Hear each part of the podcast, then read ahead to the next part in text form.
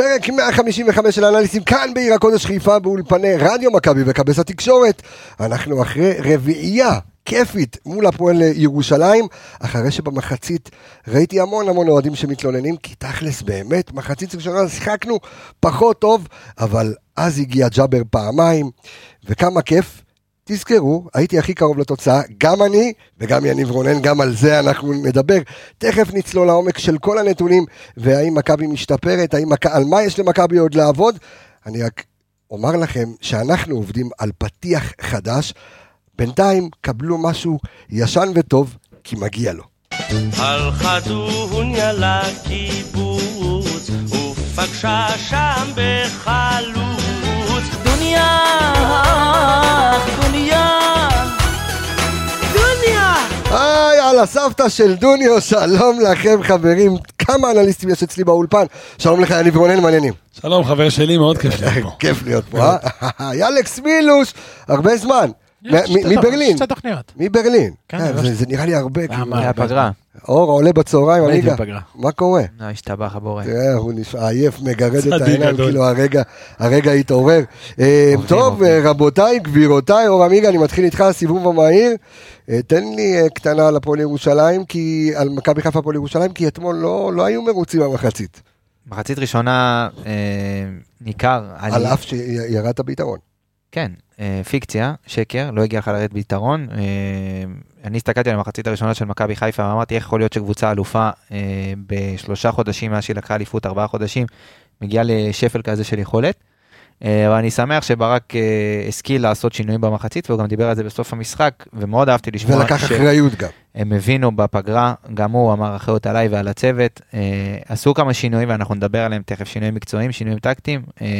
אהבתי לראות את המחצית השנייה במיוחד.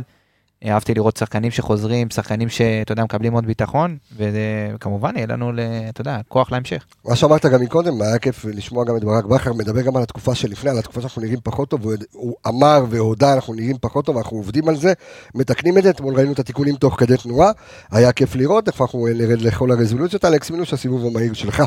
אה, אתה אמרת שחלק מהאוהדים חלוקים, אני עדיין חלוק על המשחק הזה, גם למרות המחצית השנייה. על אף הרביעייה? על אף הרביעייה ולמרות זה. אלה המשחקים שתמיד מפחידים אותי. לנצח ארבע, לא להיראות טוב, נותן לך איזושהי אופוריה מסוימת, כאילו יצאת טוב מהמשחק הזה. אני מניח שצוות מקצועי אבל מבין. ואתה יודע, ואיך שנגמר המשחק, עברתי לראות את המשחק השני של היריבה שמחכה לנו שבוע הבא, זאת נתניה, וראיתי שמחכה שם לעבודה לא פשוטה בכלל. שמע, הם היו קטסטרופה לפני, אבל uh, אתמול נגד מכבי תל אביב, ואפקט המאמן החדש, מה שבוזגלו אמר בפודקאסט uh, אנליסטים ליגת העל, שלא יעבוד, אתמול עבד ובגדול. בקיצור, הכותרת שלי זה, אני לא רוצה שנסתנוור מהרביעייה הזאת. אוקיי. אבל גם מצד שני, אל תגיד זה כולה הפועל ירושלים, לא לזלזל. לא, לא, אני אף פעם לא אומר את זה. אה, איך עמיגה אמר בפרק הקודם, ההגנה... הרביעית בטבעה בליגה. אה, אבל רביעית וקיבלה רביעייה. תראה, היא הלכה לפרק על ארבע אתמול. אתמול הפועל ירושלים קיבלו את כל השערים שהם קיבלו עד עכשיו במשחק אחד, כפול שערים. בדיוק. יניב רולן, הסיבוב המהיר שלך. קודם כל, אם אתה זוכר, בפרק הקודם דיברתי על זה שהמשחק הזה ישבור הרבה סטטיסטיקות. נכון, וצדקת. שבר המון סטטיסטיקות, אנחנו נדבר על זה בהמשך. אני אהבתי לראות שנוצרו סוג של עוגנים. אם זה אומר התשע שדיברנו עליו, שבן סער לחלוטין, תשע, קיבל אתמול כדורים של תשע, אמנם החמיץ, אבל זה נראה הרבה יותר מסודר. גם דין דוד התביית לו על העמדה משמאל באגף, למרות שהוא כנראה יחלוק אותה ביחד עם חזיזה במהלך העונה, אבל לי היה כיף לראות שמכבי חיפה קצת יודעת לאיפה הדברים צריכים ללכת, והיה טיפה יותר מסודר. שרי, שחקן חופשי, כמו שהוא אוהב, ג'אבר נתן לו אוויר, יש פה איזה ויכוח שיעלה על ג'אבר בהמשך, אבל לי היה כיף לראות שיש להם שלושה ארבעה עוגנים, יש תשע בישראל, זו כותרת יפה. אוקיי, אוקיי, בסדר, ו... אנחנו ניגע בו, אבל מה תגידו לשער המטורף של גולדסווידוניו? אני אגיד לך מה. אתה יודע כמה הודעות קיבלתי, אמרו לי, בטח קפץ, א', קפצתי כרגע. כולנו קפצו. גול מטורף. ברור לך שאחוז המאזינים בזכות הגול הזה קפץ פי כמה. ברור. אגב, אני רק רוצה להגיד... כל המלעיזים שלך, מחכים עכשיו לשמוע את הברכות. הגול הזה נראה אתמול, הגול הזה נראה בסלקום ככה, אני מסתכל על הוואטסאפ של האנליסטים, אני רואה, וואו, וואו, וואו, וואו, וואו, וואו, וואו, מרים את העיניים, יצא הקרן. אז זה ככה ראיתי את הגול. שמע, גוטסווי דוניו, החלוץ היחיד בעולם, שלא מנסה לבעוט וכובש. אני לא חושב שהוא הוא לא ניסה לבעוט. אם הוא ניסה לבעוט... הוא לא ניסה להגביה, ככה לא מגביהים. אני אגיד לך מה. אם את... אני חשבתי על זה בדרך. אין סיכוי שהוא ניסה לבעוט. אני חשבתי על זה בדרך. אין. זה בדיוק המצב. הזה, זה- זהו, זה בדיוק המצב הזה, שהוא יכול להגיד מה שהוא רוצה. כי גם אם הוא יגיד שהוא ניסה לבעוט, נאמין לו, וגם אם לא, לא. הוא לא ניסה אני לבעוט. לא? אני מסכים עם לא עמיגה, אני. מסכים עם עמיגה, זה הרמה ליבר, תקשיב, מי שמנסה לבעוט משם זה בן אדם שלא שפוי בזה. אבל זה מסוג המקרים שאם הוא יגיד שהוא רודריגז? ניסה, נאמין לו. כן, אבל זה, אתה יודע, אה, כשרודריגז הכדור הגיע אליו, זה לא, היה... רודריגז אין לו- ניסה לא לבעוט. רודריגז ניסה לבעוט. כן, אבל גם לא היה לו יותר מדי מה לעשות. כאילו לא היה לך איזה שחקן, פה זה אחרי נייח, היו לך עוד שחקנים ב-16, אז הוא כן ניסה אולי להכניס מצב כדור. חדש, מסכים. אחי, הוא אפילו לא הרים את הראש. מסכים עמיגה. ניסה להכניס כדור ל-16 ומה יהיה, ויצא לו, תשמע, אתה יודע. אגב, אני לא רוצה להעמיד מערכו, אבל גם בבישול לג'אבר, הוא לא בדיוק הסתכל אחורה, הוא די עשה את זה על ליבר, ציפה שיהיה שם מישהו והיה, שמע, אתה נותן במחזור גול כזה, רק כדי שחצי שעה אחר כך מישהו ייתן גול במספרת. כן, גול יפה של מזרחי. אתה מבין? אה, בכללי, אחלה מחזור, הרבה שערים. אני- היה. שישה, חמישה, ארבעה. מאוד מעניין. עשיתי זום, ראיתי אותו. מסתכל את דוניו בהילוך איטי כזה, מביט, רואה את השוער. השוער היה בחוץ. השוער היה על הקו, איזה בחוץ? לא, השוער היה ב- ב- בקרוב, הוא, הבעיטה הייתה לרחוק. תגיד, אתה מסתלבט? לא, לא, אני? דווקא מסכים עדיין מהזווית על. הזאת? היה צעד אחד בחוץ? לא מעבר. לא, לא. תקשיב, מה פתאום, אתה. לא יכול לתת... לא, הוא היה על קו השער, אבל הוא היה, אתה יודע, נו, יותר קרוב אבל לדוניו. הוא- הוא היה בזווית שגם אם אתה רוצה להקשיט עליו... תן לי להחמיא קבסה לדוניו. ניסה להרים, לא. ניסה להרים. עם היד הוא לא יכול להכניס. בוא נסכם. ונאמר ניסה להרים, יצא לו טוב. אתה יודע מה, אנחנו נעשה סקר בקבוצת הפייסבוק שלנו, שאם, הנה, רק אמרת, אתה לא- אתה לא משתתף ביותר. שאם. יופי. אה, אז תיכנסו, כנסו. אנליסטים פשוט דבר כדורגל, נעשה שם סקר. ניסה להרים או לא ניסה להרים? צריך להרים. ניסה אבל להרים. שכל אחד גם יסביר למה, לא יגיד כן לא, כן לא, כן לא, זה סגר לכם מטומטם, שיסבירו גם. בסדר, אז שיסבירו. אנחנו- מה יש להסביר? שאלת אותו? ראית, זווית, שאל לא אותו, יודע. התחלתי לה בערב, שאל אותו. אנחנו אה, נעלה כן, את הפרק. הוא ממש יגיד לך לא ניסיתי, כאילו, ממש יגיד לך. אנחנו נעלה את הפרק ונשאל את ה- את המאזינים שלנו. טוב, אה, נתחיל לרצע. אפשר לפני זה רק בוא- נספר איפה הסטטיסטיקה נשברה. חבר'ה, אתם לא יכולים לעלות אחד על השני, כל אחד. כן, אה, אנחנו אוהבים. כן. אבל מאזינים... לפני לא ואחרי הפרק, אוקיי, צודק. דיברנו בפרק קודם ואמרנו, הרבה סטטיסטיקות, אני אמרתי לפחות, שהולכות להישבר, גול ראשון של הפועל ירושלים, אני ראיתי את זה קורה קל, 4-0 שלך הולך טוב עם 3-1 שלי, אופייני- וביחד, אופייני למכבי חיפה. לגמרי, אתה יודע, להוציא מהקבר כל מיני קבוצות מתות, שחקנים מתים וכו'. גול ראשון, אה, סלאש הרמה הראשונה שנכנסה פנימה לדוניו. אה, צמד לג'אבר, נשברו שם הרבה מאוד סטטיסטיקות. חמישה מחזורים, 68 דקות עד שחלוץ של מכבי חיפה שם גול. וגם זה. לא מניסיון בעיטה לשער. נכון, אבל לפחות חלוץ. מתעקש על זה. הוא לא ניסה לבעוט, צודק, אחי, שלא תהפוך את צודק. זה. אנחנו נבזבז את כל הפרק על הוויכוח. אגב, לא, דווקא החלוצים- זה יפה, זה יפה, אולי שלא ינסו לבעוט לשער ויתחילו להכניס גולים, אתה יודע, זה גם החלוצים פתרון. אתמול קיבלו המון המון מצבים יפים, אם זה בן סער ואם זה דינדה, דוניו קצת פחות אולי, למרות שגם הוא קיבל מצב טוב, הפך אותו לבישול. דיברנו על בן סער, ואמרנו בפרק הקודם שנוכחות של אנחנו חלוץ תשע. נגיע... אולי תיתן לי לסיים, נגיע לרצועת ההתקפה. רגע, אני מדבר על סיפור המשחק בכללי. הסיפור, אוקיי. סיפור המשחק.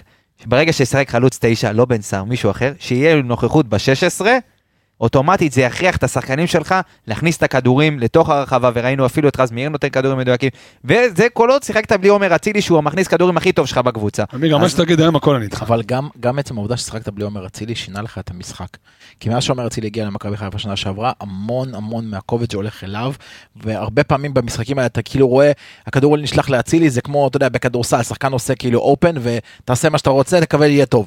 ופה היה לך הרבה יותר מאוזן, אתה גם רואה את זה בהתקפות מצד שמאל ומצד ימין ומהאמצע, יש יותר איזון, זה קצת שונה. נכון, אבל אתה לא, בא- אי אפשר להאשים את אצילי, תשמע, בסופו אני של לא דבר את אתה... אצילי, אני לא, מאשים כן, אתה משחק, שיטה. אתה משחק- אתה בסופו של דבר משחק על ה-60 מטר כדי להביא בסוף ל-30 מטר האחרונים את הכדור לשחקן קלאץ' שלך, והשחקן קלאץ' שלך זה עומר אצילי, שהוא יכול לעשות קסמים עם הכדור.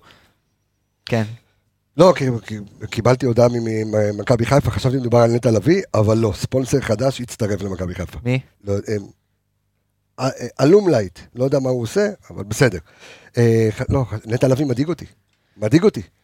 הנדסת תבניות. עד, עד שאין, אה, עד שאין הודעה רשמית בלוגו. על נטע לביא, אני לא רוצה להתייחס, האמת, היו היום הרבה שמועות, אה, אני לא יודע מי... תשמע, אנחנו מדברים כרגע על סיפור המשחק, לפני שאנחנו באמת כן, ניכנס כן, לרצועות ונעבור אחד-אחד, אבל אתה יודע מה, שנייה נשאיר את נטע לביא, נדבר עליו אה, לא- לא במה עשה במשחק, אלא בכלל על סיפור הפציעה וגם על סטריין, שקצת מוזר, דיברנו על זה בפרק הקודם, אבל בסיפור המשחק, אלכס, תעשה לי רגע הבדל בין המחציות, זאת אומרת, מה היה השינוי אה, של אולי המהותי, שגרם למכבי חיפה לאותה עליונות אה, שלא הייתה במחצית הראשונה. קודם כל אני חושב שאחד מהדברים הגדולים ביותר ששינו במחצית זה מרחק בין השחקנים. אני חושב ש... תקשיב, כל הכדורגל היום בנו על צפיפות, בנו על, על, על משחק מאוד מאוד מאוד מרוכז. קומפקטי וה- והיציאה משם מהיר, אה, קדימה. אתה ראית במחצית הראשונה פערים אדירים בין ההתקפה שלנו לקישור, להגנה. קשה מאוד, אה, קשה מאוד לשחק ככה ועוד יותר קשה ללחוץ ככה. במחצית השנייה המרחקים הצטמצמו, היה לך הרבה הרבה יותר קל גם לשתק אותם וגם לצאת לעוד התקפה ועוד התקפה ועוד התקפה עד שיגיע הגול. יכול להיות שזה שינויים מעניינים שקרו במחצית? אני, א', ברור, מה זה? קודם כל אני מסכים איתך על הקטע של הלחץ. משחק לחץ של מכבי חיפה מתחילת העונה זה לא משחק לחץ... אה, לא קבוצתי, זה לא קבוצתי. זה כזה אמוק אחרי כדור, זה לא באמת... לא- זה לא משחק לחץ. פשוט שחקנים, א', במחצית הראשונה זה היה אה, מזעזע לראות שחקנים עומדים, עזוב שהם לא יודעים איפה לעמוד, וגם הם עומדים ומסתכלים ואף אחד לא מנסה לתקוף את הכדור, אף אחד לא מנסה, אתה יודע, בדרך כלל במשחק לחץ יש איזה מלכודות, מלכודות לחץ מאוד מאוד בסיסיות וטבעיות, שאתה יודע, כל קבוצה יודעת. אבל אתה רואה פה פשוט שחקנים שלא, א', לא יודעים את המיקום שלהם בלחץ, ב', אף אחד לא מתואם, לא קרובים, אתה לא יכול ללחוץ ככה. ואתה קבוצה שחי על משחק לחץ. עזוב שאתה איבדת ברומטר מאוד מאוד מרכזי שלך, שזה נטע לביא ואבו פאני במשחק לחץ.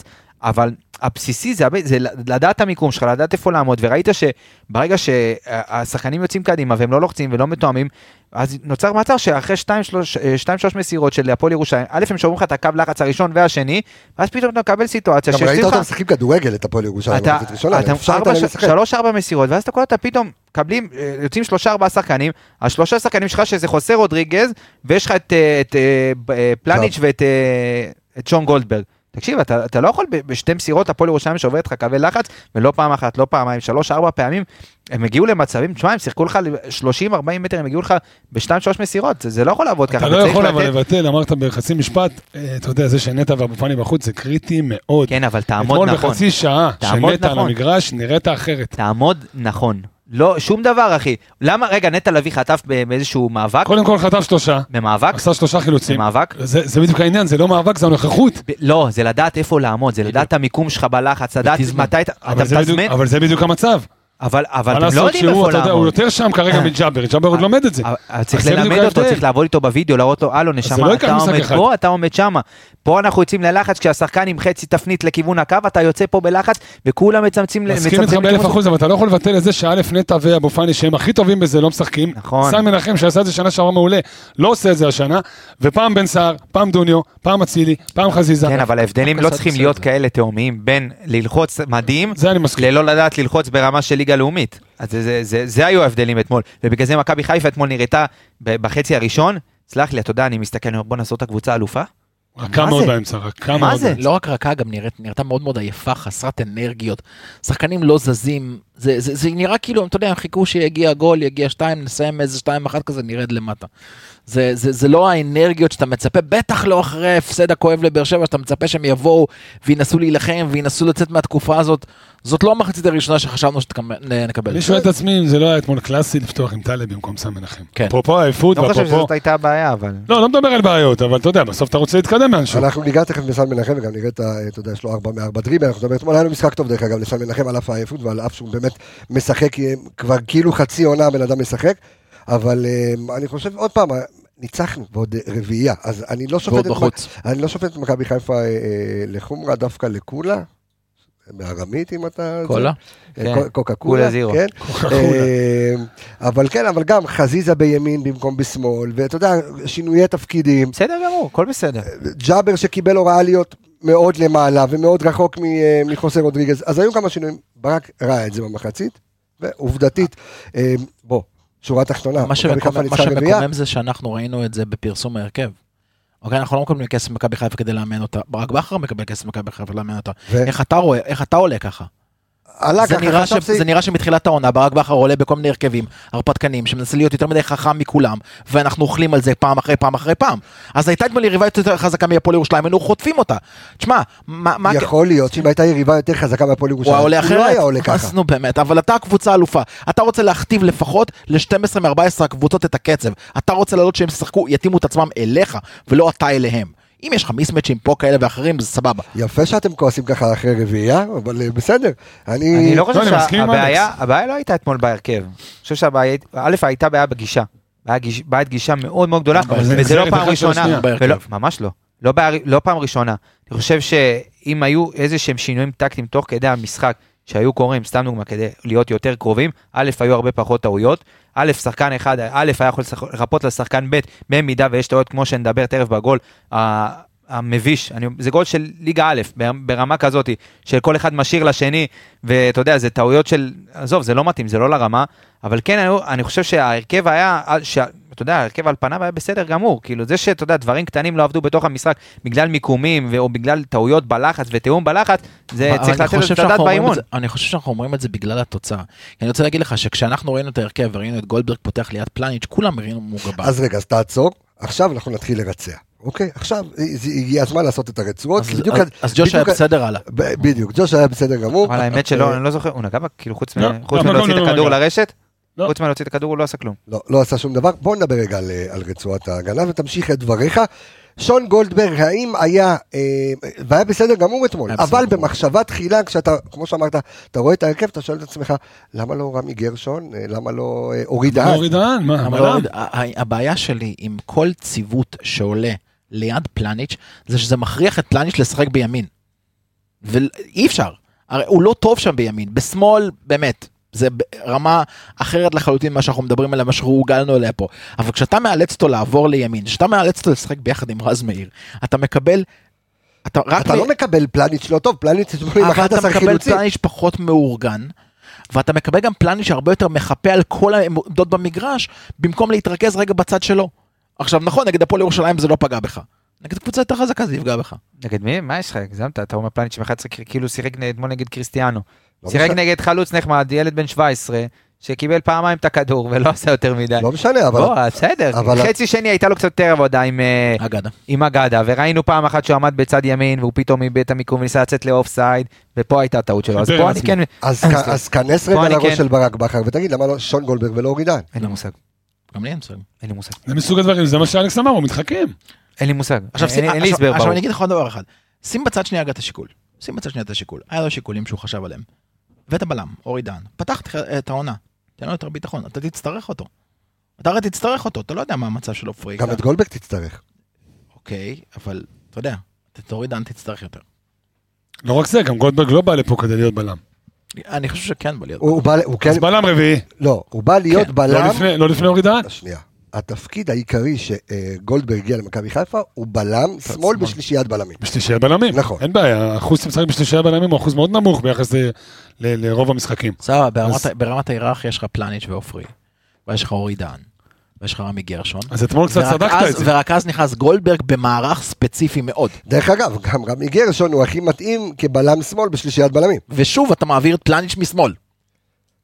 אוקיי, אני מסכים, בשביל זה אני אומר, כנסו רגע לראש של ברק בכר, האם, כי עוד פעם, תביא בלם צד ימין. בוא, אני שם את שון גולדברג אתמול משחק טוב, בוא, הוא לא... כן, גם הוביל לשער הראשון, חילוץ שלו, ובאמת, אני לא... הראשונה שניסינו לתקוף את הכדור בלחץ, שהיית קצת טיפה קרוב, אז אה, שון גולדברג חילץ את הכדור מדהים, ומהחילוץ של גולדברג עד הכיבוש, עשר שניות בדיוק. זה מה, ש, זה מה שקורה כשאתה מחלץ כדור ויוצא מהר קדימה, כן. כשההגנה לא מוכנה. עשר שניות מרגע החילוץ, עד השער, עשר שניות, והוא חילץ 30 מטר מהשער שלנו. אז ניתן רגע את הנתונים של, אה, של שון גולדברג, אז הוא היה אתמול עם חמישה חילוצים, עיבוד כדור אחד בלבד, אמ, היה לו אמ, ארבעה מאבקים מוצלחים אה, מתוך אה, שישה, היו לו חמישה חמישה, אמ, ובסך הכל היה לו משחק, משחק טוב מאוד לשון גולדברג, בואו נדבר על בוגדן פלניץ', כמו ג'וש כהן, נקסט. משחק כן, טוב, סולידי. משחק טוב, כן. אבל אני חייב לציין, ואולי אני אהיה איזה, אתה יודע, מקלקל המסיבות. במה שציינת לגבי ניסיון ליציאה לנבדל, עצם העובדה שהשחקן לא השתלט טוב על הכדור, מנע מאיתנו לספוג עוד שער, זה דבר ראשון. ודבר שני, גם בשער שלהם, אה, הוא לא חף מפשע, הוא השאיר לרודריגז, שהשאיר ל... סאן, מי זה היה שם? לא, לרודריגז, לשון, זה קולקטיבי, טעות קולקטיבית. בדיוק. אז אה, אתה יודע, לא, לא, לא חף מפשע ב-100%, אבל משחק מאוד מאוד סולידי שלו. תשמע, אני חושב שבמשחק הזה גם אה, מאוד הפתיע אותי לראות שמכבי חיפה לא עמדה גבוה כמו שאנחנו רגילים. אה, לפלניץ', חצי ראשון לא. לזכותו של פלניץ' שיאמר, שאתה יודע, הוא בלם היחיד בליגה שבאמת יכול לשחק, מדברים על חצי ראשון. לא, וזה מיקום פעילות ממוצע. אוקיי, מיקום פעולות, זה לא כאילו, אתה עומד כל המשחק, אבל זה פעולות שאתה עושה עם הכדור בעיקרון, זה המפה. אה, לזכותו של פלניץ' שיאמר שהוא הבלם היחיד בליגה שיכול לעמוד גבוה וגם לחפות, אתה יודע, באמצעות מהירות, בעזרת מהירות, על... ראינו את התיקול על.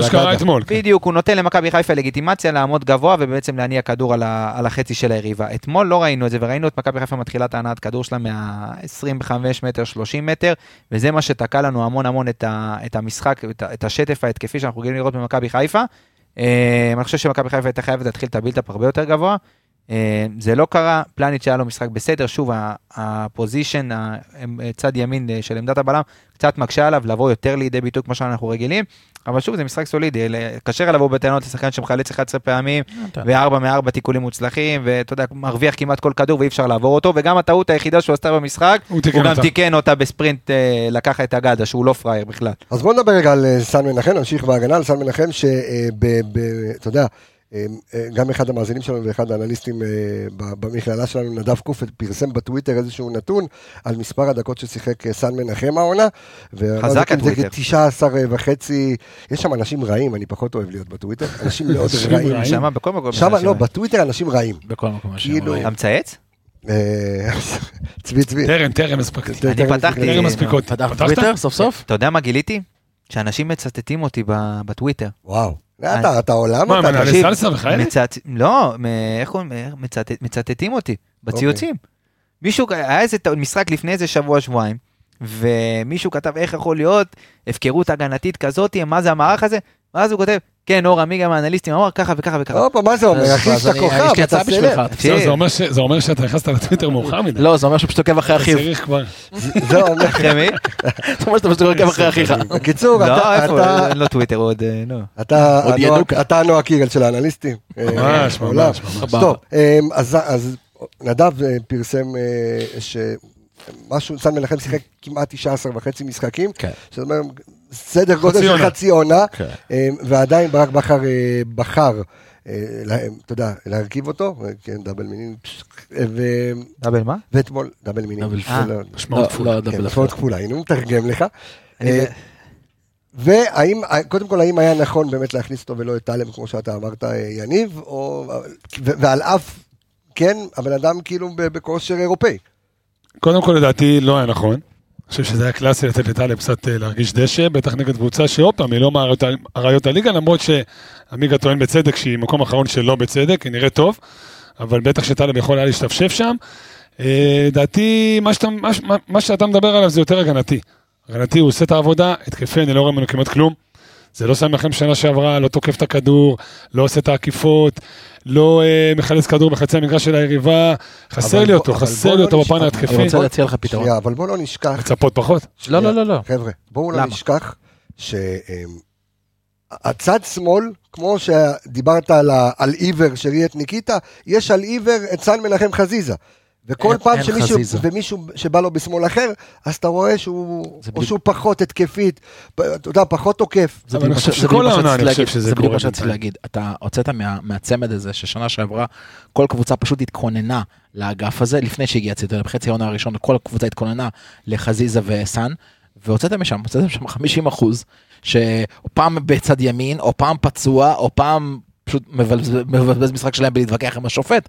אז קשה- לראות את סאן בא לידי ביטוי. ואני חושב שגם סאן וגם רז מאיר אתמול עם משחק מאוד מאוד מאוד סולידי, רגע, אז אנחנו ניגע נגד בסן מעט מאיר. מאוד אה, איומים, כן? בסדר, ס- סן מנחם אה, קודם כל הוביל בשתי הקבוצות בארבעה, אה, 100% בדריבלים, אה, היו לו ארבעה דריבלים מוצלחים, גם לקח שמונה מתוך אה, צריך תשעה. לבדוק מתי הוא לא לא היה לו לא מאבק. אוויר. פעם ראשונה שעשה מנחם בלי כדור גובה אחד אתה מוצלח. זוכר מתי מכבי חיפה אה, פשוט לא הרימו לשם, כי אתה יודעים זוכר מתי שחבל. מכבי חיפה עשו שלוש קרנות במשחק? כן, האמת שזה רק. שלוש? רק שלוש. אבל זה הרבה גם בזכות זה שאצילי לא שיחק. שלוש קרנות. הוא משיג את רובן. מעניין. בפריצות מהקו. נתון, נתון מעניין מאוד. אה, חביבך אה, רז מאיר, אבל תדבר עליו אתה, אדון עמיגה. משחק סולידי. תשמע, אני לא אדבר עליו. אני אדבר על זה שאמור לשחק, וכנראה לא ישחק יותר במכבי חיפה. ריינסטריין, בעיניי זה מה בלוף. הסיפור? תסבירו לי. שערורייה אחת גדולה.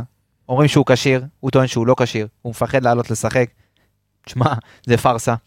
זה פארסה. אתה יודע, ישבנו, שנייה, ישבנו עם מאור בוזגלו ביום חמישי. נכון. והוא אמר משפט אה, מאוד נכון, לגבי, הוא דיבר על מיכאל אוחנה, מאוד- עד שאתה לא כשיר במאה אחוז אל תעלה. מעולה. זה אוקיי, מה שקורה עם נטע, אגב. רגע, רגע, רגע, מעולה, אז אני ממשיך אותך. תמשיך אותי. שחקן שהוא לא כשיר ופציע כמו כמו מאור בוזגלו, אוקיי, אתה מביא אותו?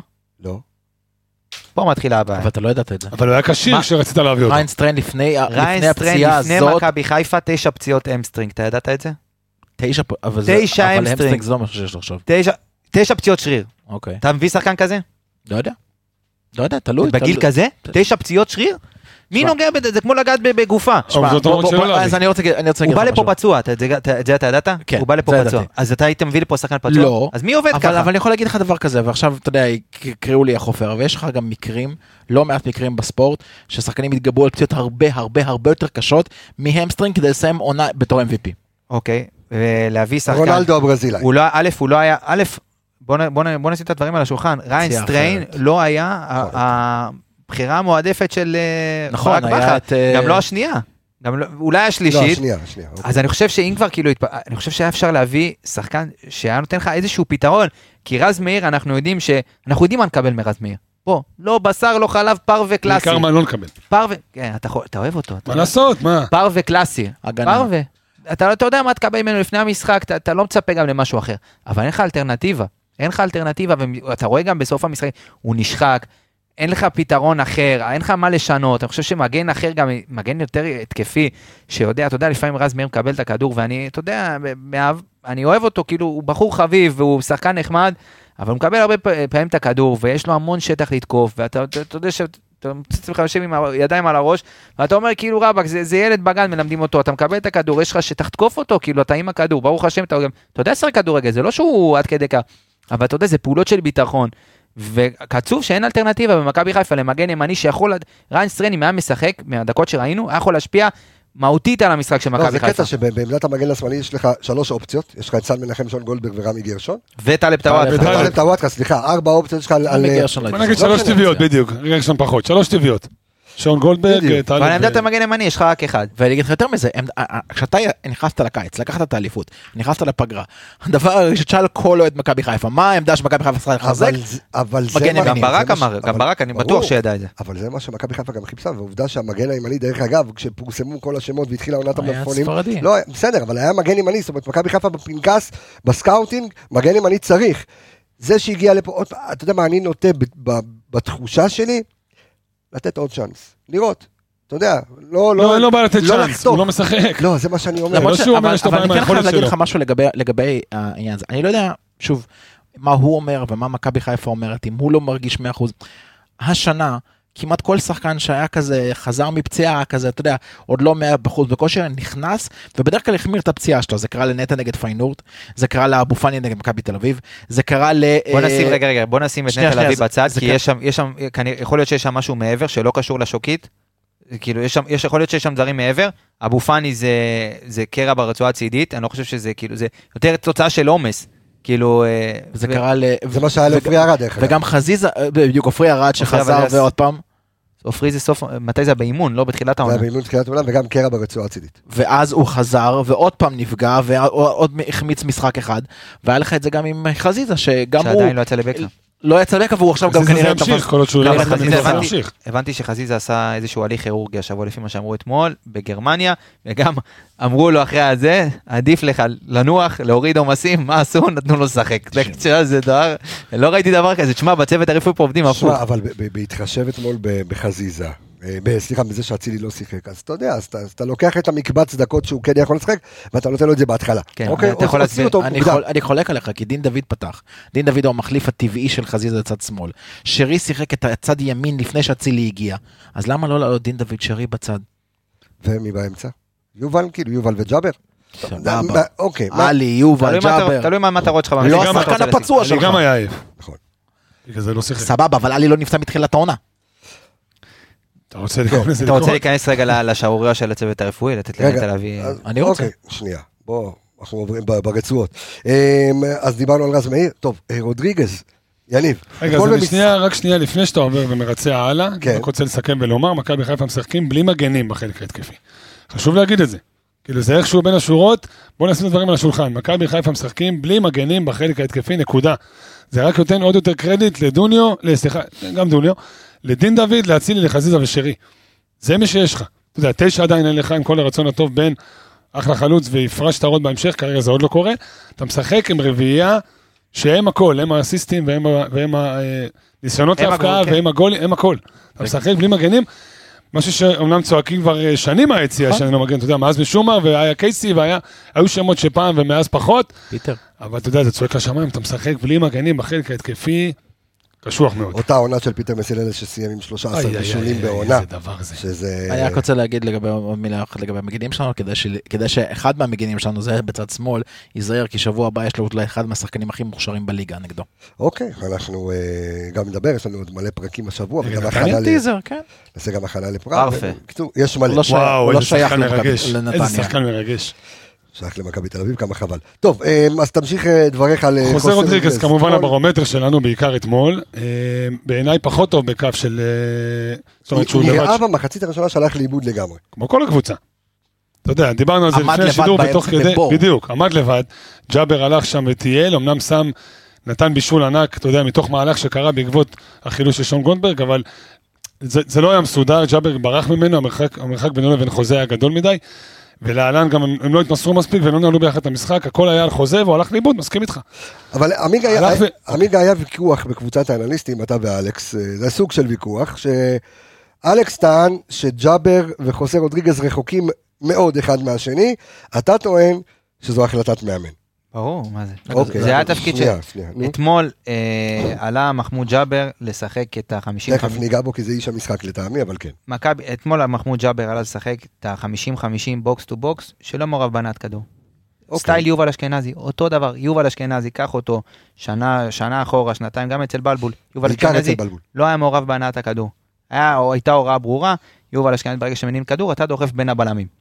אתה דוחף בין הקווים, אתה, אתה מתמק, תתמקם שמה, כמובן שיש המון אלמנטים במיקום בין הקווים, צריך לד- לדעת מתי לעשות את התנועה, באיזה זווית לקבל את הכדור, מה אתה עושה אחרי, סריקת שטח, המון המון דברים שלא ניגע בהם עכשיו, אבל זאת, זאת הייתה הדרישה ממחמוד ג'אבר, להתמקם שם בין הקווים, לייצר שם איזשהו, אתה יודע, איזשהו תרחיש, שאם הוא מקבל את הכדור, הוא כבר יודע מה הוא עושה, הוא, הוא גם יכול לאיים לשער, הוא גם קרוב ל-16, וראינו שהוא גם נתן את הגולים, אה, אבל זאת הייתה הדרישה, אז לבוא אליו בטענות, אני לא חושב שזה נכון. אז אתה טוען, אלכס, שהוא היה רחוק מדי מחוסה רודריגז, מה שהשאיר את רודריגז לנהל את זה לבד את האמצע, על אף שעלית עם שלושה קשרים, שזה אחד התקפי מדי, שזה שרי, ואז נשאר לך את ג'אבר ו... אז קודם כל אני טוען שזה אשמה משותפת של ג'אבר ושל שרי, שניהם לא באו לעזור לרודריגז בהנעת הכדור. אז אתה פותח עם שלישייה באמצע, השלישייה הזו באמצע צריכה להניע כדור, להוציא לאגפים ולחלוץ, זה דבר ראשון. דבר שני, גם אם ג'אבר לצורך המקרה, ההוראה של המאמן הייתה שהוא יפתח בין הקווים, אז מה הוא יכול לעשות בין הקווים האלה? אוקיי, אז הוא עומד בין הקווים, הוא עומד מאחורי שחקן.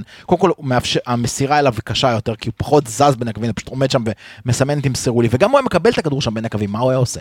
הוא, ג'אבר, אני מאוד מעריך את השחקן, הוא ניחן באיזה דריבל יוצא מן הכלל, באיזה בעיטה מדהימה, אינטליגנט.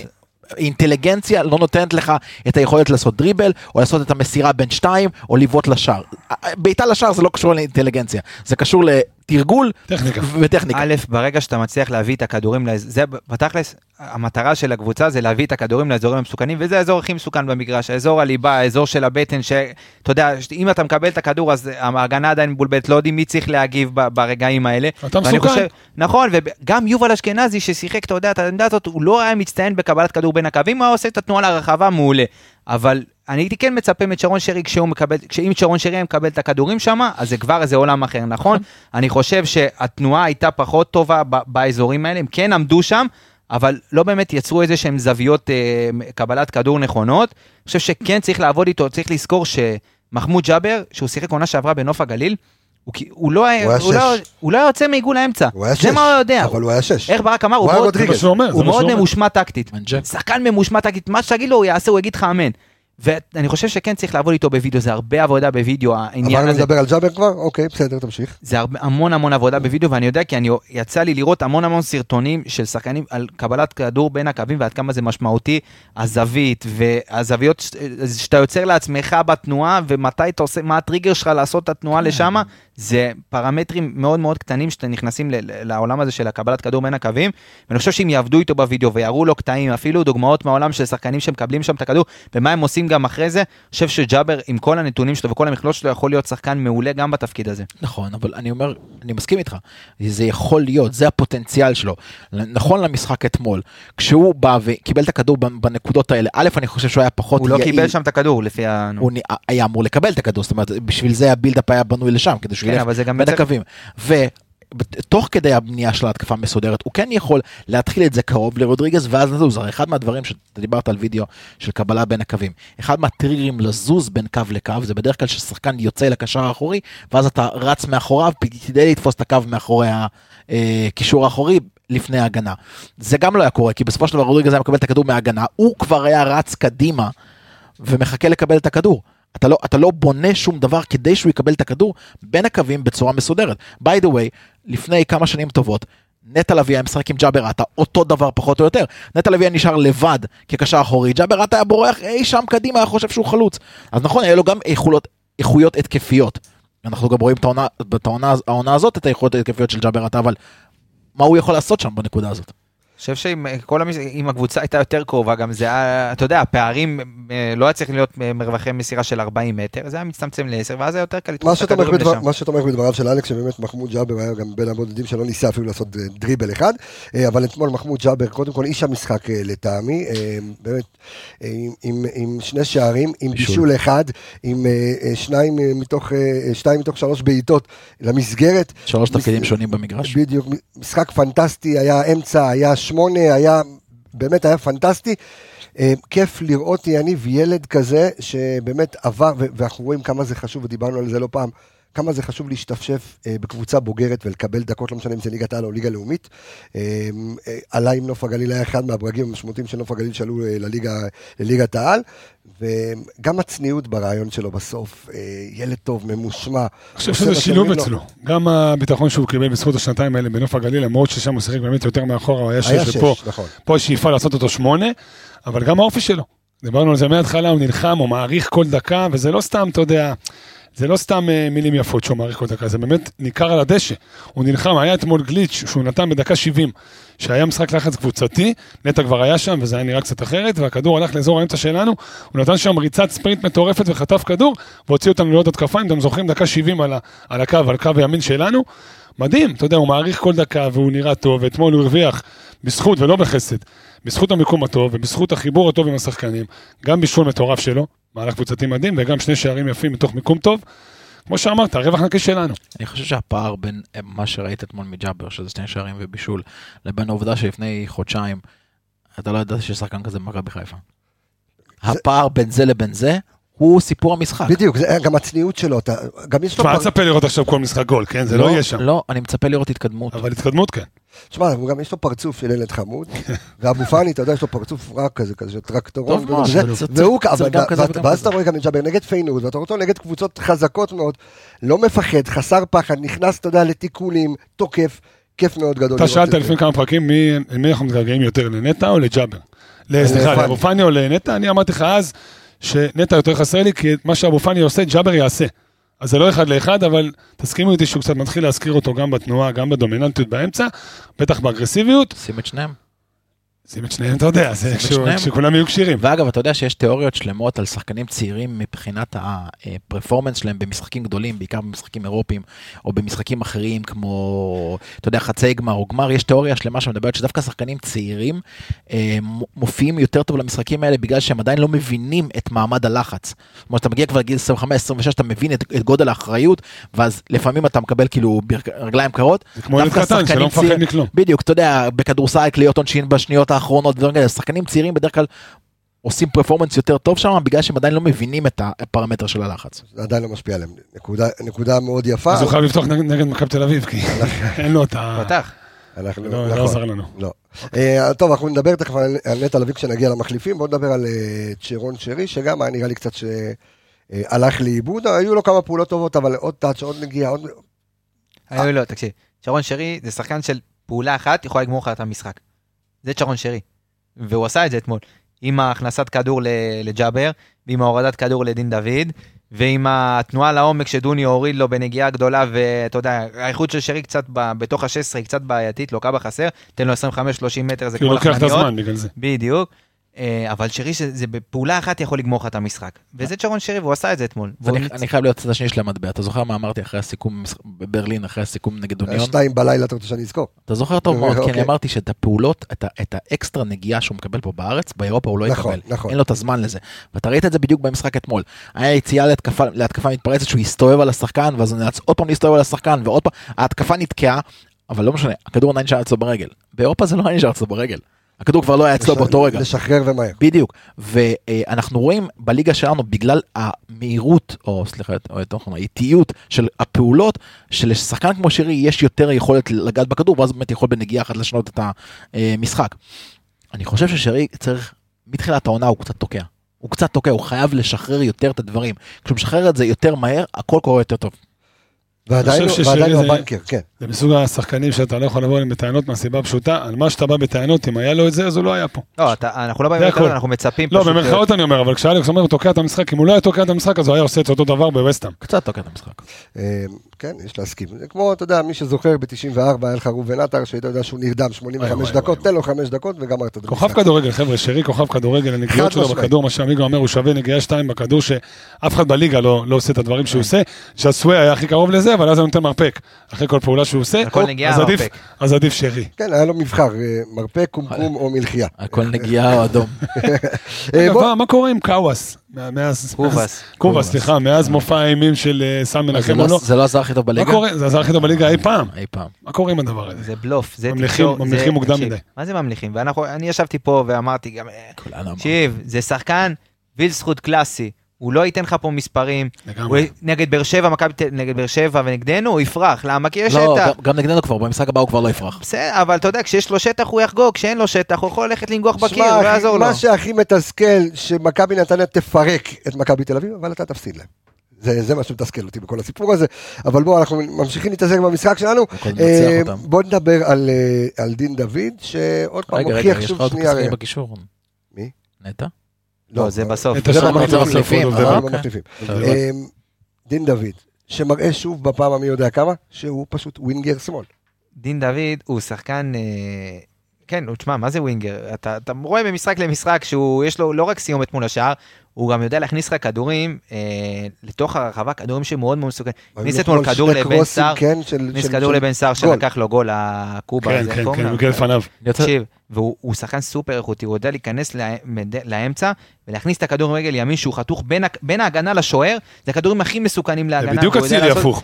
כן, צריך את הגול הזה, הוא היה אתמול באזורים המסוכנים, הוא קיבל כמה הזדמנויות לתת גול, צריך לסיים לפחות עם צמד, גם ב, ב, קיבל כדור בתוך הרחבה ובעט אותו על המגן, ועוד כדור ששרי הוריד לו עולם והוא בעט למשקוף, אבל הוא כן מגיע לאזור, הוא כן עושה את הפעולות האיכותיות, אבל צריך שוב, הביטחון זה גול אחד שייכנס, מה שאין לו הרבה זמן, גול אחד ייכנס וזה גם ייפתח לו. אז שם ולא תשע, אלכס? קודם כל שם, אבל אני חושב שיש עוד יתרון אחד של אה, דין דוד בצד שמאל, על חזיזה למשל. חזיזה תמיד יהיה חייב לעשות את התנועה לימין. חזיזה לא יכול לקחת שחקן על המהירות לקו כדי להרים שם, דין דוד יכול. יותר מהיר. ככה שהוא יכול בסופו של דבר, כשהוא מקבל את הכדור באגף, למגן שלו, הוא לא יודע לאיפה הוא הולך, הוא לא יודע אם הוא יחתוך ימינה וירים בימין אותו כדור שעמיגה אמר, והוא לא יודע אם הוא ייקח אותו לקו וינסה להרים את זה בשמאל. וזה היתרון שיש לו בעמדה הזאת. כחלוץ, גם יש בעיה של ביטחון, אבל גם, אה, אתה יודע, מכבי חיפה ראית שדוניו, חלוץ כמו דוניו לצורך המקרה חייב לקבל את הכדורים, גם דין דוד חייב לקבל את הכדורים האלה, כי הוא בנוי על תנועה לתוך שטח. הוא לא בן סער, הוא לא יכול לתפוס את הכדורים אגב. ומכבי חיפה השנה קצת פחות מכניסה את הכדורים האלה לשטח, בגלל זה גם דוניו פחות כובש, בגלל זה גם דין דוד בעמדה הזאת פחות בא לידי ביטוי. אני מציע לדין דוד לשחק כרגע בקו שמאל. מציע, זה מה שברק החליט, ואני מעביר את זה. רגע, שנייה, יש לי משפט אחד. ואולי לנסות תוך כדי משחק לשלב את, לשלב קיצוני שמאל ואז דין דוד שיזוז לאמצע ליד החלוץ. אז רגע, אז אתה... קודם כל אני רוצה לחזק משהו שאלכס אמר לגבי אוקיי. זה שאין לחזיזה את האופציה שמאלה, אלא רק לחתוך ימינה, בגלל זה הוא צריך את סאן איתו. כי השמאל הזה זה לתת לסאן לעקוף. זה כן. דין דוד מסתדר לבד, ראינו את זה אתמול, מסתדר בלי מגן. הוא שיחק בלי מגן והוא עשה את זה מאוד יפה, פעם מימין, פעם משמאל, מסכים איתך. הקטע הזה יש לו יתרון עצום, כי קשה באמת למגן. מה שנתן את האופציה לסל מנחם להיות יותר הגנתי, פחות התקפי. ואז בגלל זה הוא יתעסק במה שהוא עושה, והוא עושה באמת נתונים טובים. מסכים איתך, בסוף הכל, אתה יודע, דבר גורר דבר, אין ספק. אז, אז בגדול זה מה שברק... כן, אבל תחשוב שעם כל היכולת של דינדה, והימין והשמאל, גם יש לו אחד שעוקף אותו, זה כבר שלוש אופציות, שם אתה כבר לגמרי מבלבל אותה. אז אני אומר, אבל... לא, לא חייב לבוא על חשבון. אז זה להתכתב עם ברק בכר, שאוהב שחקנים ורסטיליים, שהוא יכול להיות גם שמאל וגם תשע? כן. אבל כי אמרת לשאלתך, בפרק הקודם, אמרת בפרק הקודם, אנחנו צריכים תשע. בוא, אז כן, אבל באותה מידה גם אמרנו שזה בן סער. חד משמעית, כן. היום זה בן סער, אני חושב שדיברתי על זה בתחילת הפרק בסיבוב המהיר, אמרתי לך שמבחינתי שלושה ארבעה עוגנים שקיבלנו אתמול, בעיניי אחד מהם זה דינדה בשמאל, חייב להישאר שם, חייב להיות שם הופעה טובה שלו. כמו שאמרת, ההבדל בין, כמו שעמיגו אומר, ממליכים מהר ומורידים מהר, ההבדל, ההבדל בין משחק טוב שלו לבין משחק וואו, זה קצת יותר דיוק אתמול. בסופו של דבר, אתה יודע, הוא עם 23 מסירות מדויקות מ-35, עם אה, אפס אה, מסירות מפתח משני ניסיונות, לא היה מדויק. הכדור ששירי השאיר לו זה כדור, אתה יודע, זה, זה וורד קלאס, והוא נתן אותו במקום לפינה, פס, פיצץ את המשקוף, לא היה מדויק. אם היה מדויק אתמול, הוא במשחק עצום. בגלל שהוא לא היה מדויק, משחק טוב. אבל פוטנציאל היה שם ב- ב- בקילו. עמיגה, חזיזוש, אה, טוב, אנחנו, איך אני אומר, אני מוחל על, על הרבה דברים, על אף שהיה לו באמת אה, מחצית אה, ראשונה מצוינת, כולל שער, היה- אה, אנחנו רואים, אה, רואים אותו, אתה יודע, נקרע ככה מה, אה, מה, מה, מהכאבים בשרירי הבטן, אה, קצת על חזיזה של אתמול, עמיגה. אה, לא היה מחצית ראשונה איכותית של אף אחד, אני לא מסכים. אני חושב שהוא כן אוקיי. נתן גול בגלל התנועה הנכונה שהוא עשה. אה, שוב, דולב, אה, לשמחתי הפעם הוא התעסק בכדורגל ולא בשטויות, וכשהוא מתעסק בכדורגל אז הוא נותן את התנועות לעומק והוא נותן את הצ'יפ הנהדר שאחלה סיומת. צפה ממנו ליותר דומיננטיות, במיוחד כש... כשעומר אצילי לא משחק. אבל שוב, ניצחנו את המשחק, הוא, ראיתי אותו גם בסוף נופל קצת, אה, כאבה לו קצת הבטן, שוב, זכר לאותו, פציע, זכר לאותה פציעה שהוא. סוחב איתו, כן, והרבה זמן. תקופת בלבול, כן. כן, אה, תשמע, אני מצפה ממנו, שיחזור לתת את המספרים של העונה הראשונה, שיחזור להיות דומיננטי, שיחזור להתעסק בכדורגל, ואנחנו נקבל פעם, דולב עוד פעם, אבל אני אומר, יכול להיות שמה שמגביל אותו זה באמת, אתה יודע, הבקע שהוא סובל ממנו. אני חושב שבקע לא קשור להתעסק בהרבה דברים שלא לא, קשורים אני לא מדבר על זה, אני מדבר, אתה יודע, לתת את ה... על אף שאתה, אתה יודע, הוא לא מפסיק אה, לכבוש. מי? חזיזה, בזמן האחרון. מה זה בזמן האחרון? שני שערים בארבעה משחקים. לא, לפני כן לא כבש גם? לא היה לו- לא היה לו גול, בפנדל לא היה לו גול 13 מחזורים, או שמונה- או או 13 או מאז, 15. כן, אוקיי. אז הוא נתן שני גולים, אחד בפנדל נגד מכבי פתח תקווה זה? היה? כן, ואתמול? לא, הפועל באר שבע. נגד באר שבע ונגד... אה, בסדר, אז שיחזור, שימשיך. זה מה ש... שימשיך.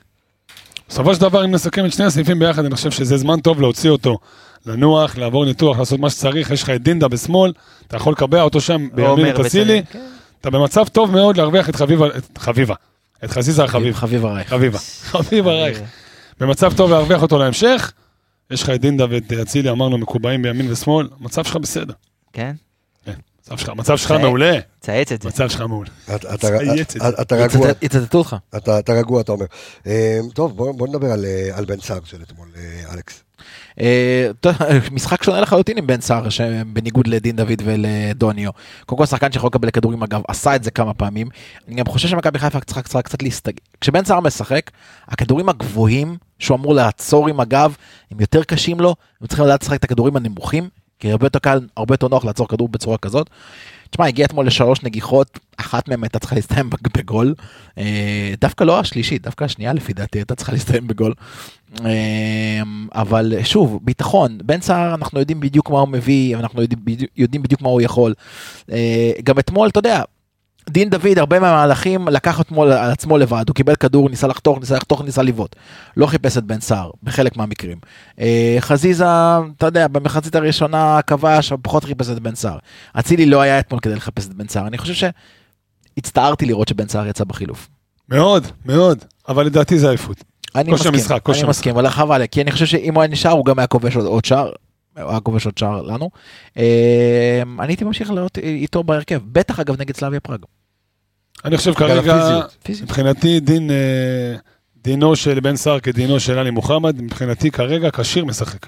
כן. זה כל התשע היחיד שלך, דולק, בדיוק, אתה משחק. זה. משפט החולצה, אה, כולל אה, כל כולל הקסקט. קסקט. אגב, אני חושב קסקט. שזה, אני חושב שככה, הדברים שאנחנו מדברים פה, מתקבע סוג של הרכב מסוים, שזה דין בשמאל, אצילי בימין, בן סער כחלוץ, על זה דיברתי. רודריגז, עלי ושרי, אה, שג'אבר הוא המחליף הראשון שלהם, שאבו פאני יחזור, אז אבו פאני וג'אבר, סאן תמיד פותח, אה, פלניץ' תמיד פותח, ג'וש כמובן, זה משאיר שתי עמדות, פחות או יותר לרוטציה. חייב להודות שהמצב, אתה יודע, הוא די מעודד, אתה מסתכל מי חסר לך. בסוף, לא, אתה עושה, לא, אתה אתה לא לא מסכים. יודע. מה זה, מה שמע, אומרת, אתה- מאיזה בחינה אתה מעודד? אני אמרתי, אני אמרתי שאנחנו צריכים להגיע ל-9 לדצמבר, בצורה הכי אופטימלית מבחינת פציעות, ובצורה הכי קרובה לצמרת. כמה שאפשר. נזקים מינימליים. אתה אומר בדיוק. עכשיו אתה יודע, אתה בסוף אתה בסוף אה, צובר נקודות, אתה לא רחוק מהפסגה, אתה שלוש, היית ארבע, יכול להיות. במקום ראשון אם היית חכם היית. לנצח את באר שבע. מסכים אלף אחוז, אבל עזוב היית, וגם היית צריך. אתה תעשה הערכת מצב ב-10 לדצמבר. 10 בדיוק. לדצמבר, לא, במלון בפראג, תעשה אתה- אתה אתה יודע, אנחנו. מנתחים פה ומפרשים פה, בסוף אתה בלי נטע לביא, מתי שהוא יחזור, אתה בלי סטריין, מתי שהוא יחזור. אה. אתה מבין, אתה בלי ארד, מתי שהוא יחזור, אתה אומר, אה, זה זה לא, לגבי ארד סטריין? או לגבי נטע או גם... עד לא לשחק כמו בגלל אדום. סטריין, ואתה יודע מה, גם עם נטע אני לא יודע מה. לא, אבל ארד עדיין, אתה יודע, עם כל מה שעובר עליו, הוא עדיין לא שם. הוא יהיה שם, אבל ארד יחזור לעצמו. זה מה שאני אומר. בוא נדבר על, אה, על המחליפים כרגע, בוא נדבר על אה, גוטסווי דוניו, אה, או מישהו ש... בואו נדבר על. גוטסווי דוניו. כמה חיכית. ו- ו- אז הפינה החדשה של כאן 11, בוא נדבר על גוטסווי דוניו. ובחור נחמד בשם לירן כנר. כתב לי משהו שאתה תתחבר אליו מאוד עמיגה, כי אתה אוהב לקרוא אה. לפרק משחקי הדוניונון. אז אה, זה היה יפה, אהבת, אהבת. אתה ראית את כל זה, אתה בדרך איזה לברלין, בדיחות יש לי, יש לי. אכלת.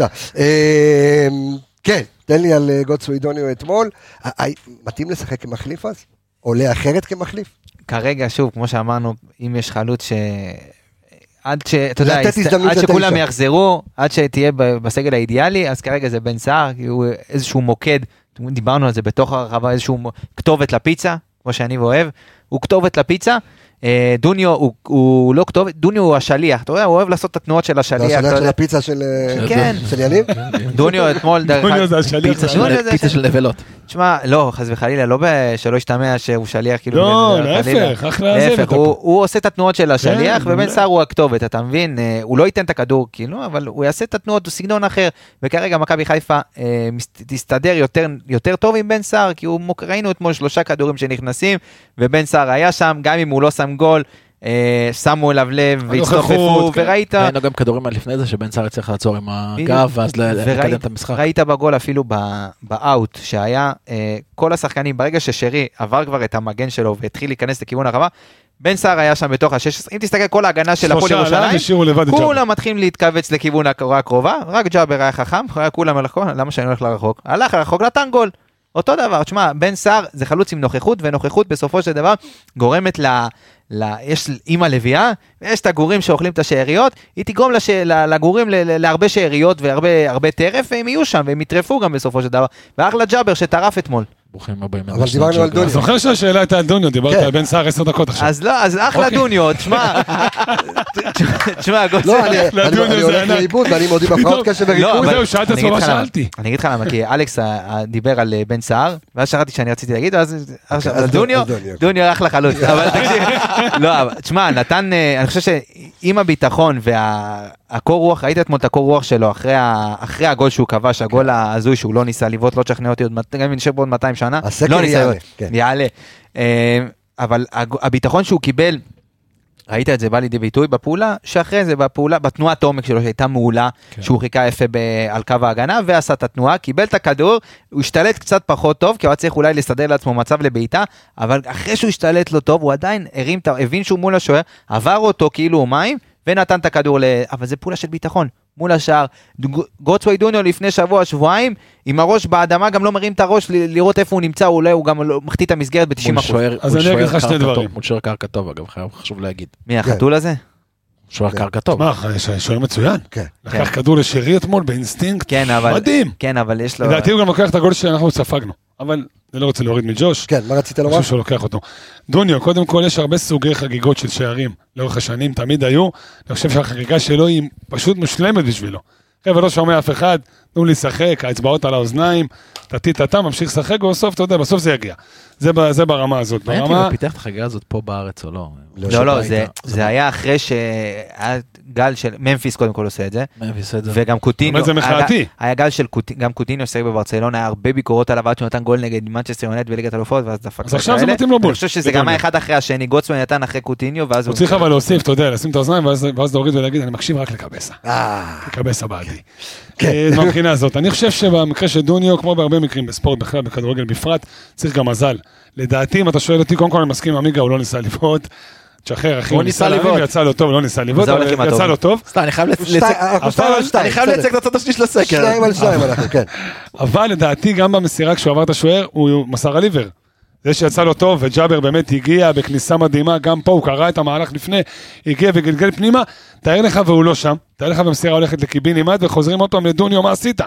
זאת אומרת, לטעמי היה פה גם הרבה מזל, והוא מגיע לו המזל הזה. זה הולך עם הטובים, מי שעובד קשה זה מגיע לו בסוף. בדיוק, מגיע לו המזל הזה, וזה הגיע לו בזמן, רק שימשיך. ידעת להבזר על זה, אבל בוא ניתן רגע את הנתונים של גודסווי דוניו ב-32 דקות, אז הכי הרבה בקבוצה היה עם אה, מסירות uh, מפתח.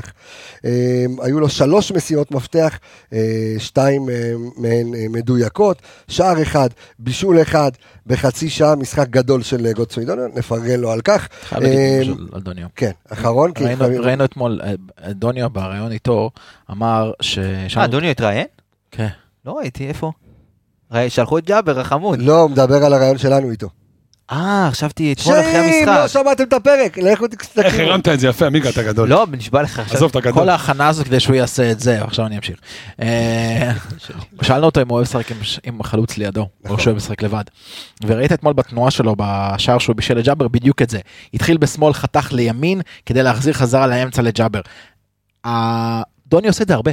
דוני עושה, מתחילת העונה, דוני עושה את התנועות האלה המון, פשוט לא מוסרים לו.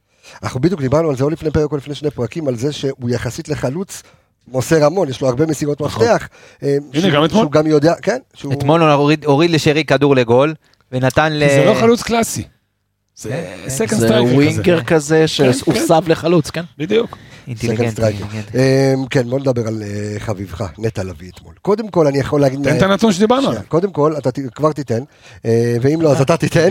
אני חייב לומר שזה היה, וגם ארז אלוני כתב ככה בקבוצת הוואטסאפ שלנו, שאם אתם לא יכולים להיכנס, אה, זה שלנו, שראית עד כמה הוא היה חסר בעשר דקות רבע שעה, ראית את הלחץ, ראית עד כמה הוא חסר במרכז המגרש, ואז הגיע הכאב לב שאנחנו לא יודעים אה, מה, מה יהיה הלאה. כמה נטע לביא היה חסר? חצי ראשון חילצת שתי כדורים בחצי ריבה, חצי שני שמונה.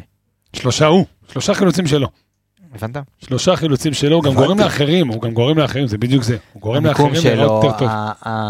שבירת לחץ אה, בכדרור, האינטליגנציה שלו, הכל הכל, זה נטע לביא שחקן שהוא סופר משמעותי למכבי חיפה, ברמה שהוא משנה לך את המשחק ב-180 מעלות, ולצערי אנחנו מדברים עליו השנה בנסיבות שהן לא מקצועיות, בסיבות רפואיות. ואתה, אתה, תשמע, אתה מבין עם הזמן כמה הוא משמעותי וכמה הוא חסר לך, יותר מכל שחקן אחר.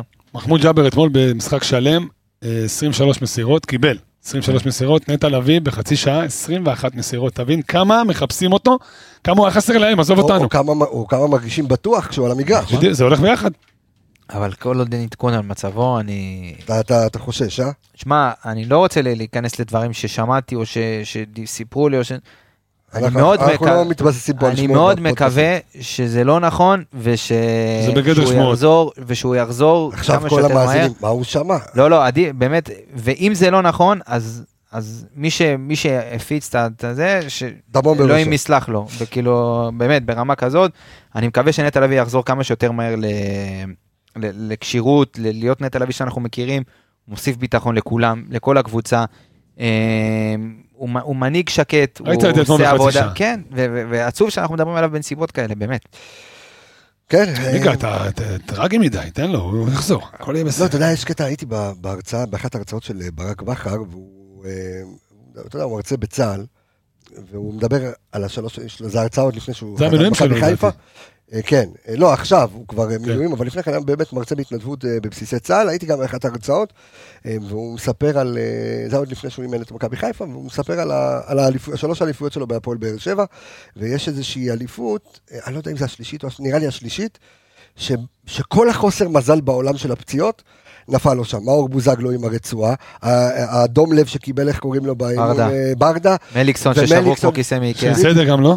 שיר צדק היה פצוע הרבה זמן. שיר צדק היה מורחק הסמים. אה, נכון, הסמים, נכון. בקיצור, אתה יודע, יש עונות שאתה פתאום, אתה רואה שיש לך סגל, לפני שאתה מתחיל את העונה, אתה אומר, וואו, לוקח את האליפות בהליכה, ואז...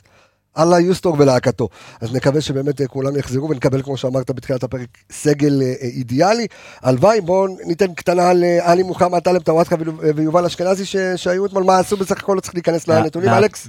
מעט מדי זמן, לא עשו הרבה. כן, אוקיי. טלב איבד שחקן. בסדר. נכון, עיבוד אחד קריטי. איבד שחקן שבסופו של דבר הסתיים בזה שאגדה נכנס לשער במקום הכדור. כן, נכון, נכון מאוד. בסדר, אמ, בואו לסיכום קטנה על... אה, כי היה פה איזה ויכוח רצחני לפני ששמתי את הרקורד. סלאביה פראג.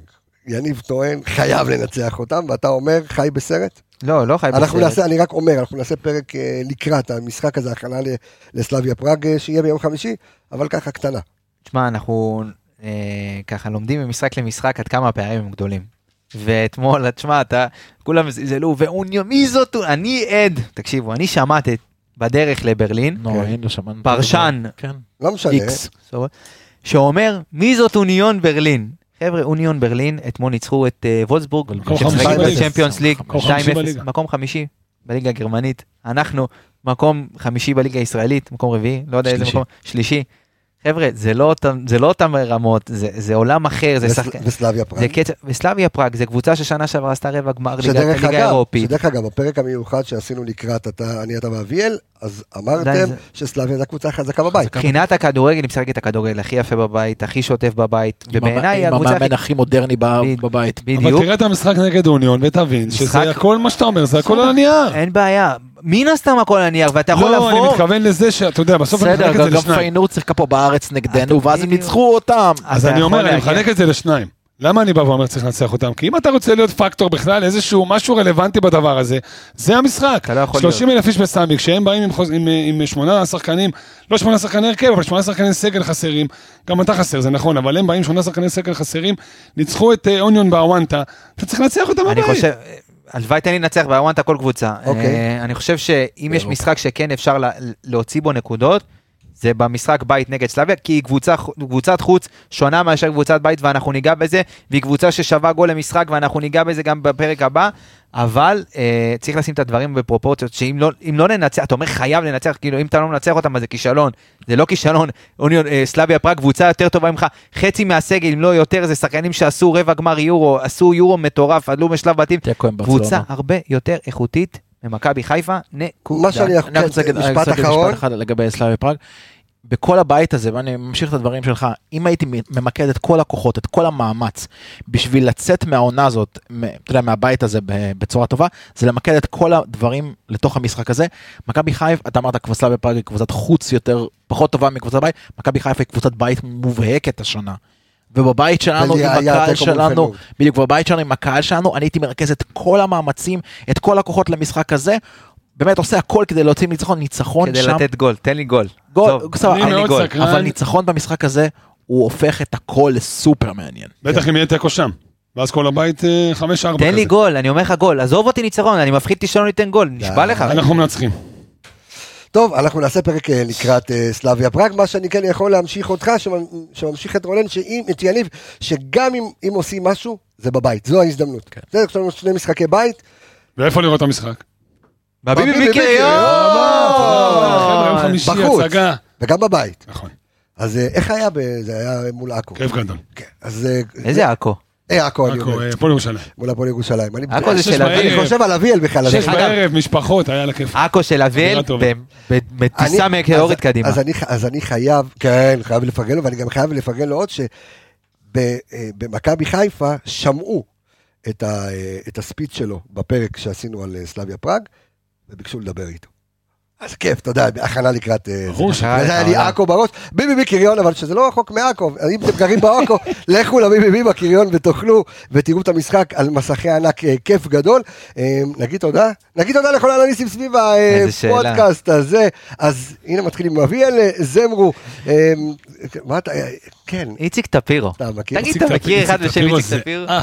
אגב, מברוק על הדירה החדשה בחריש. הופה, כן, מתקרב. חריש, אזור עולם. מתקרב אלינו בצעדי ענק. אה, ארז אלוני דור וייס והתיקיות. זוהר שווה הגדול שהצטרף אלינו. גם כן, אה, יובל ויידה. והמגבות. אה, כן, חייב להוסיף. חבר'ה, לך מאוד בימים האחרונים, תצטיידו במגבות. עדיף ורודות. אה, עדן רוף שגם מצטרפת אלינו. אנליסטית הראשונה. אהלן עדן. אנליסטית הראשונה, באמת כיף גדול בצוות, ואנליסטית אה, היא אנליסטית שנייה, אני חושב. כן, יש את... היום בליגה, דרך אגב, היא אנליסטית היחידה. אז כיף לתת לה את כל הפרגון הגדול. רן יעקבי ורועי שפיטלניק.